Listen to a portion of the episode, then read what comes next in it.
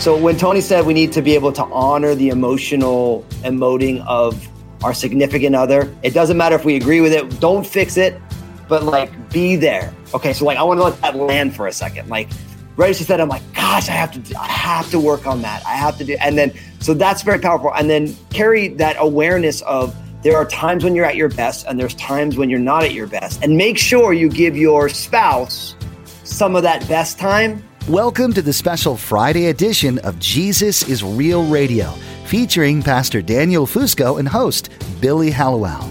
Each week, we share a conversation between Daniel and Billy, and sometimes special guests join in. Today, Pastor Daniel and Billy are joined by Toni and Carey Nieuwhof, who talk about a time of major struggle in their marriage and in Carey's career. They share that not dismissing each other's emotions and managing their time and energy differently have played a huge part in helping them get to a healthier place. Now, here's Pastor Daniel, Billy, special guests Toni and Carey Nieuwhof on the Friday edition of Jesus is Real Radio. Jesus is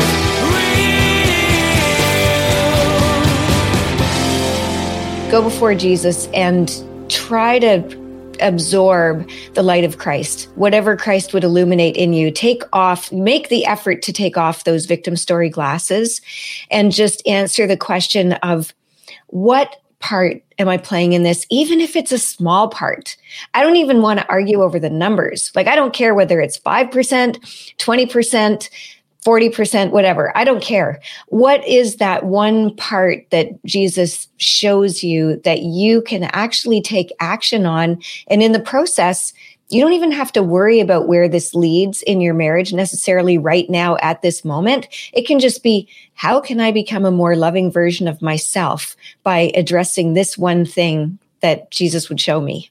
Well, and both of you are talking about these ideas of there's habits there's habits in how we process what goes on in our marriages there's habits on how we get at the work that we're doing and so can you speak a little bit about the habit of like like you said like what do i bring to the table?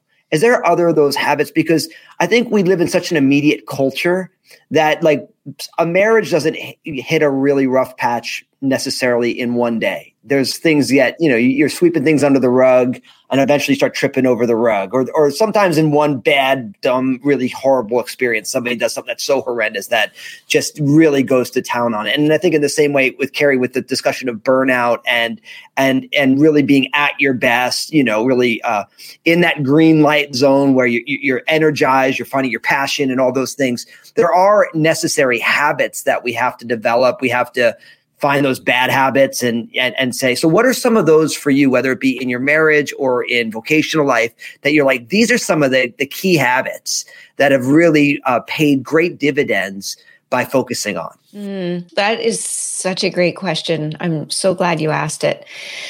I would think one of the main habits in in marriage I want to highlight is just sort of skipping over, ignoring, dismissing your spouse's emotions. So, for example, uh, when your spouse is emoting over maybe a meeting, you know, a, a meeting at work that didn't go well, um, they're venting we can easily jump right into problem solving mode or you know say something like oh well you feel that way you shouldn't feel like that.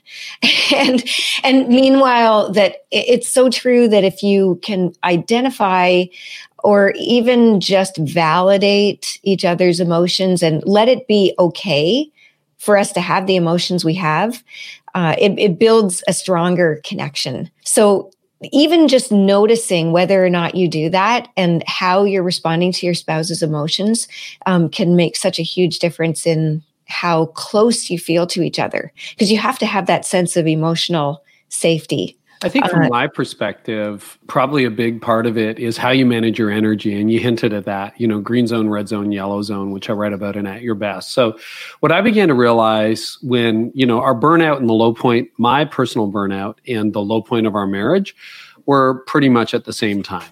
They were around the same year. It was that season together.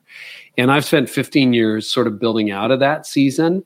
And what I noticed is you have 24 equal hours in the day, but they don't all feel equal or produce equally. So I'm a morning person. And uh, this gets around to some new habits that really helped make me healthy and I think really helped our marriage. So, old me, pre burnout, when our marriage was struggling, I would leave it all on the field at work, which was the church. So it's a good thing. And then come home and basically expect to be served. I was out of energy. I was tired. You kind of come home. It's like, is dinner ready? It's like, no, the kids are crazy. I'm like, okay, I quit. Right. So you don't, you like, I had, I had all this energy that I was pouring into work, but I wasn't pouring that into our marriage. I wasn't pouring that into, you know, parenting sometimes, but I was just too tired at the end of the day. So I started to rethink my energy. And what I've started to do is divide my day, and this is what I encourage people to do, into three zones green, yellow, red. Green zone is about three to five hours that most of us have every day where we're at our best. So for me, it's the morning. I'm a morning person. I don't know. Are you a night owl? Billy, Daniel, what, what about you guys? Night owl?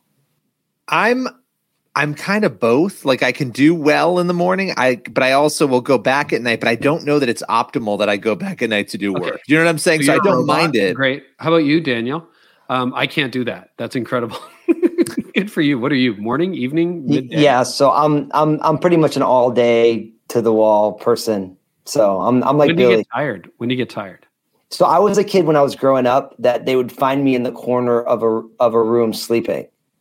So I, like my my youngest, my seven year old is is like me as a little person, and she goes hard all day, and then she's just out.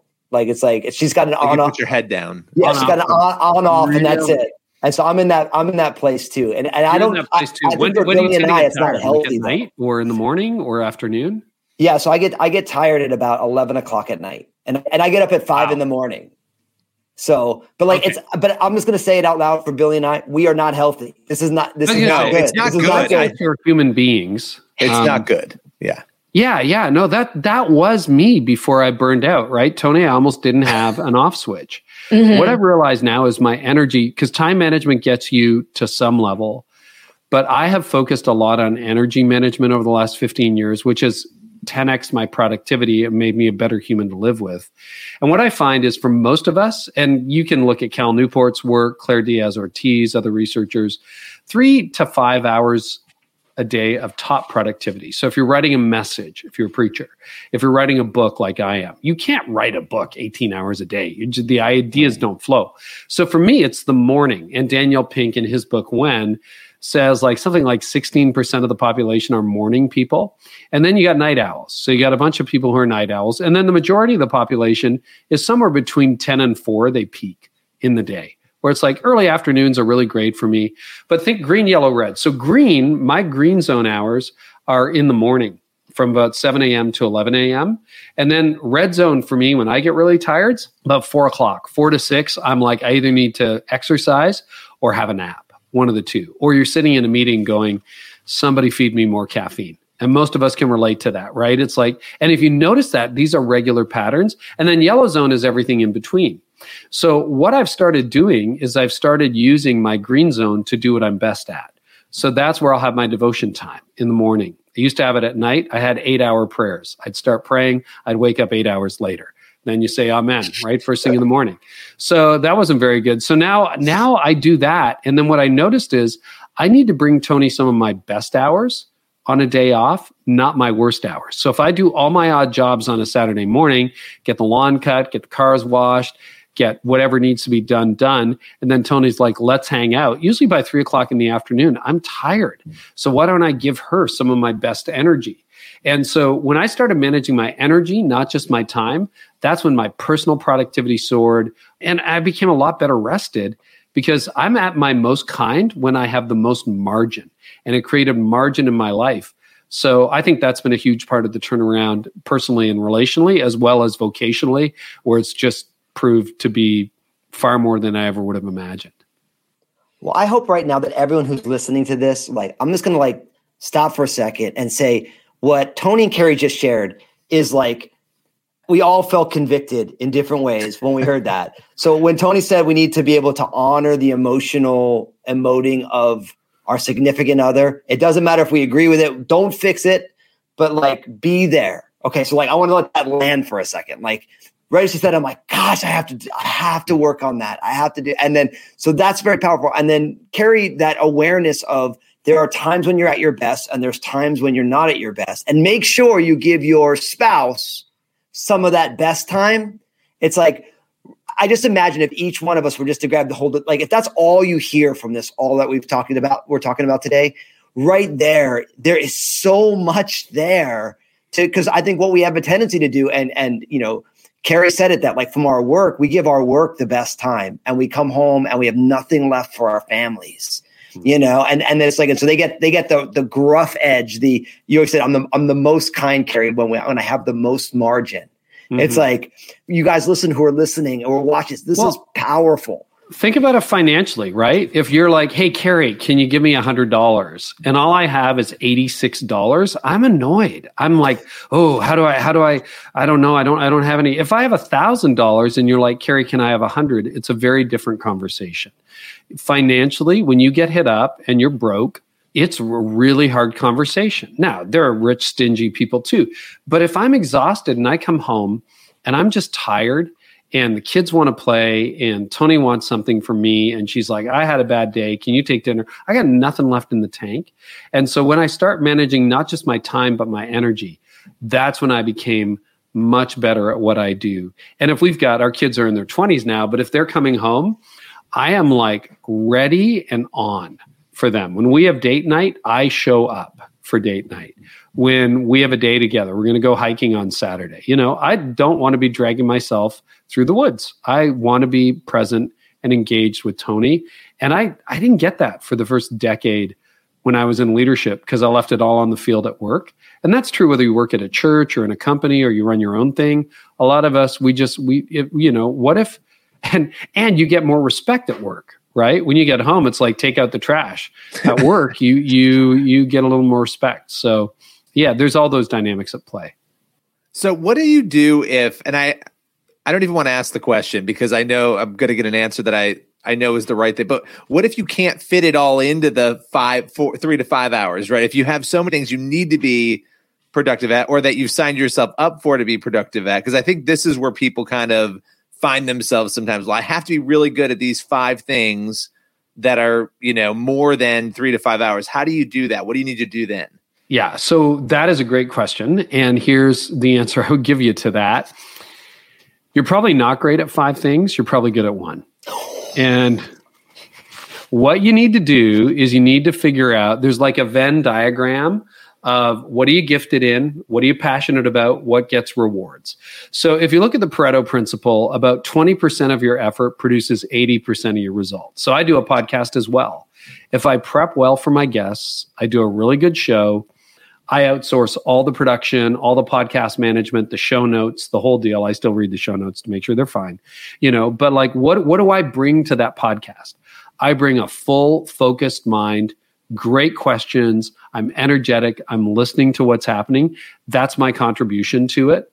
Now, what I find is when the podcast goes well, because this is what I do full time these days, the company goes well. If I start to let that slide, let's say I start doing podcast interviews in my red zone, or I start paying attention to the strategy of the show when I'm tired and I keep can't keep my eyes open, and during my green zone when I'm at my best, I'm doing other things. I, I lose when I if I try to write the book when I'm tired at seven o'clock at night. I'm a much better writer at seven o'clock in the morning. So a couple things happen. Number one, you're going to get way better at what you do. And if you're choosing the right things to do in your green zone, that is going to bring you exponential results. So when I become a much better writer, and I have sweated over this book, like eight drafts, the final, final one went in, right? Now it's going to be typeset, the whole deal. But I have sweated over that. When on date night, like when I'm thoughtful, we had a, because we're in lockdown while we record this, fake night date night last night. So made a really nice steak, really nice meal, a little fire in the backyard, rather than, oh, I'm so tired from the day. So, what you got to do is you got to focus your most important activities in. And guess what? I'll answer my email when I'm tired. That's fine. I can do that at four o'clock in the afternoon. So, if you can leverage those three to five productive hours in a day, the rest of the stuff kind of works itself out and just stop doing the stuff you're not good at. So good. Good. That No, was a good he- answer. It's a great and, and Billy, you're definitely good at TikTok. So that's one. That's the one thing you're good at. So I'll just- That's one I should let go. That's one of the things I need to say goodbye to. Yeah, exactly. You So- made so- me think. I think I have a TikTok account. I think I do. I don't know. Yeah, Never that's how I feel. I think I have one too, and I'm not Uh-huh. good at it. Okay, so here's my question, and and I know we, we we only have a few more minutes together, but the different seasons of life have different inherent stressors within it.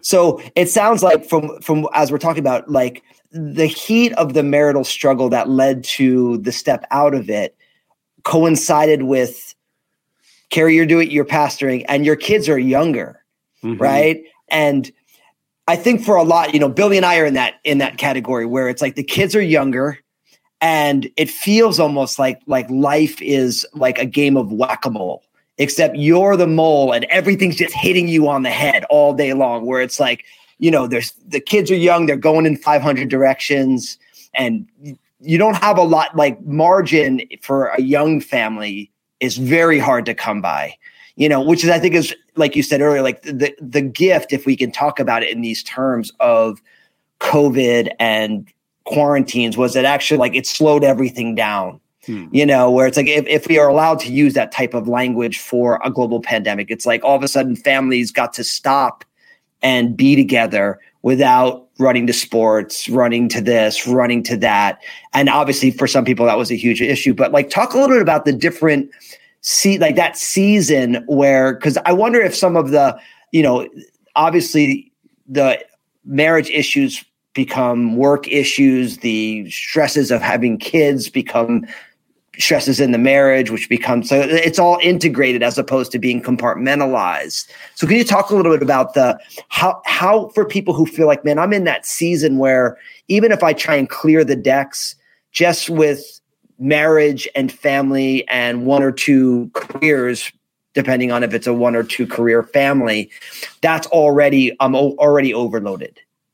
I, I think if your marriage is struggling right now and, and you have young kids, it seems like being able to clear your calendar enough to really focus on what's going on in your marriage dynamics you know even that step can feel like it's just too much. Like i don't have the time energy or resources for this. And what i would encourage anyone who's feeling like that to do is just to push back against that assumption, push back against those perceived barriers, um, because whatever you can do to break through, you know, to gain some more self awareness, to shed some more light on what dyna- dynamics are going on under the marriage struggle, that is going to pay like 10x dividends in terms of the total picture of your life. Um, because let's face it, unresolved conflict takes drains energy. Uh, unforgiven grievances drain energy and joy. And, and so making that investment now is going to be way more valuable than you think. Yeah, all that. And I would say the the single bottom line that I keep coming back to in my life and also in At Your Best is simply this live in a way today that will help you thrive tomorrow. And you're right, life is different. Our kids are 20s, they're on their own, they're not living at home, they're financially independent. We're in a different season of life. But here's the reality we all get 168 hours in a week and 24 hours in a day. And there are people who are in exactly your situation and some are doing better, some are doing worse. I used to use the excuse all the time of I don't have the time for that. And again, 15 years ago, I stopped saying that because I actually do have the time. Like if for some reason we found out that in our 50s we're pregnant with triplets, we would have to deal with that. Nobody's giving us, I hope we don't find that out at this stage, but you know, nobody's giving us an extra day a week to handle with that, right? So so what you have to do, you have to figure out whatever season you're at. Like when I was in my 30s with young kids, if there was podcasting, which there wasn't 15 years ago, I, I wouldn't I wouldn't have done a podcast because I didn't have time. I didn't write my first book until my kids were in their 40s. Until uh, my kids were in their 40s. No, sorry. I was in my 40s. I, I didn't because I, I was running kids to hockey and baseball and music lessons and the whole deal. So there are things you have to crowd out of your life and just say, not yet, not yet. Now, I've run a lot of people through the At Your Best training. I hear all the time from young moms who are like nursing newborns and l- writing books. I'm like, okay, great. That strategy worked for you. But the key is what do you need to do spiritually, emotionally, relationally, financially, and physically to live in a way today that will help you thrive tomorrow? Physical could be go do some exercise, go for a walk in the park, uh, buy a bike, go riding, um, get some sleep, go to bed early tonight. You know, if you're tired, go to bed early uh, financially, get a bit of margin. Emotionally, go see a counselor. Relationally, spend some time with some life giving people. And what do you need to do spiritually? Spend some time with God. And then the things you choose to do, the things you choose to allow into your calendar, do them with passion. Like be very selective. But when we have a date night, be fully there. If you're gonna if you're gonna play with your kids, be fully present. If you're gonna write a book, go for it. If you're going to get together with friends for dinner, do it. If you're going to take on a new job, put your heart into it. But I spend most of my days saying no. And what that does is it means that my yes counts and that I've got the rhythm. Like, you know, today, this is the last thing on the calendar today. I'm going to go pick up some things for the garden, going to have a dinner, go for a bike ride. Why? Because I know those are the things that will help me thrive tomorrow. So live in a way today that will help you thrive tomorrow and do that for the season of life you're in. And this has been so rich. And I know that we're just scratching the surface. So, so Toni, where can people find you, find Before You Split, uh, your podcast? If people are like, hey, I, I, I want to hear more from Toni, I know they do. Where do they find you on the interwebs, on the, the world of the digital community, and all those type of things? Probably the best place to start is my website, toninieuwhof.com. You might need the spelling. If you look up before you split, you'll get the spelling. and uh, I'm on um, social platforms under my own name. And also, smartfamilypodcast.com is uh, where to find all things our podcast um, to help people love being home. Yeah, for me, um, uh, Carey Nieuwhof's a gateway, but for the book, we got a lot of like special things, downloads, freebies, all that stuff. Go to atyourbesttoday.com. That's atyourbesttoday.com, which is easy to spell, or careynieuwhof.com. You'll you'll find it there, and it's available. And support an independent bookseller. Go say, hey, I want to pick up Before You Split or At Your Best um, from an independent bookseller. That'd be really cool. So good. And and Billy, where do people find you on TikTok, buddy? oh well, if you want to be very bored and see some strange videos, my my best video, just so everybody knows, the one that had the most views was me during the quarantine. It's embarrassing even saying this, wiping things down with a wet wipe, like when we were getting groceries, when we all thought that's what you had to do. We all did that. So that's my that is my number one video, but it's just at Billy Hallowell on TikTok. Well, just so you know, Billy, that sounds really edifying. Jesus is real. No matter what's going on in your life right now, no matter how hard things may be, God is there. He sees you and He can change things. That's exactly what you heard in today's conversation. The Nieuwhofs planted some different seeds because they wanted a different outcome. They invited God into their struggles and He helped them turn the corner. You learned that noticing and honoring each other's emotions and changing how they spent their time and energy was an important part of this process. Thanks for joining Pastor Daniel Fusco for the Crazy Happy Podcast. Each week, Pastor Daniel is joined by journalist and author Billy Hallowell to discuss relevant topics, interview guests, and share the hope of the gospel message. If you'd like more information about this podcast, visit JesusIsRealRadio.com. Be sure to subscribe so you're notified each time we post a new edition. Now, here's Josh to let you know what you'll hear next week. Take a look at the clock and come back next Friday when Pastor Daniel connects with Caleb Kaltenbach about his new book, Messy Truth How to Foster Community Without Sacrificing Conviction. Caleb will share his desire to help people cultivate empathy in their interactions while holding fast to the truth found in God's Word. Well, that's all the time we have for on this special Friday edition of Jesus is Real Radio. For more information, visit JesusIsRealRadio.com. Today's broadcast was produced from the Crazy Happy podcast with Pastor Daniel Fusco and host Billy Hallowell. Be sure to subscribe to the Crazy Happy podcast today, and be sure to join us again for another edition of Jesus is Real Radio.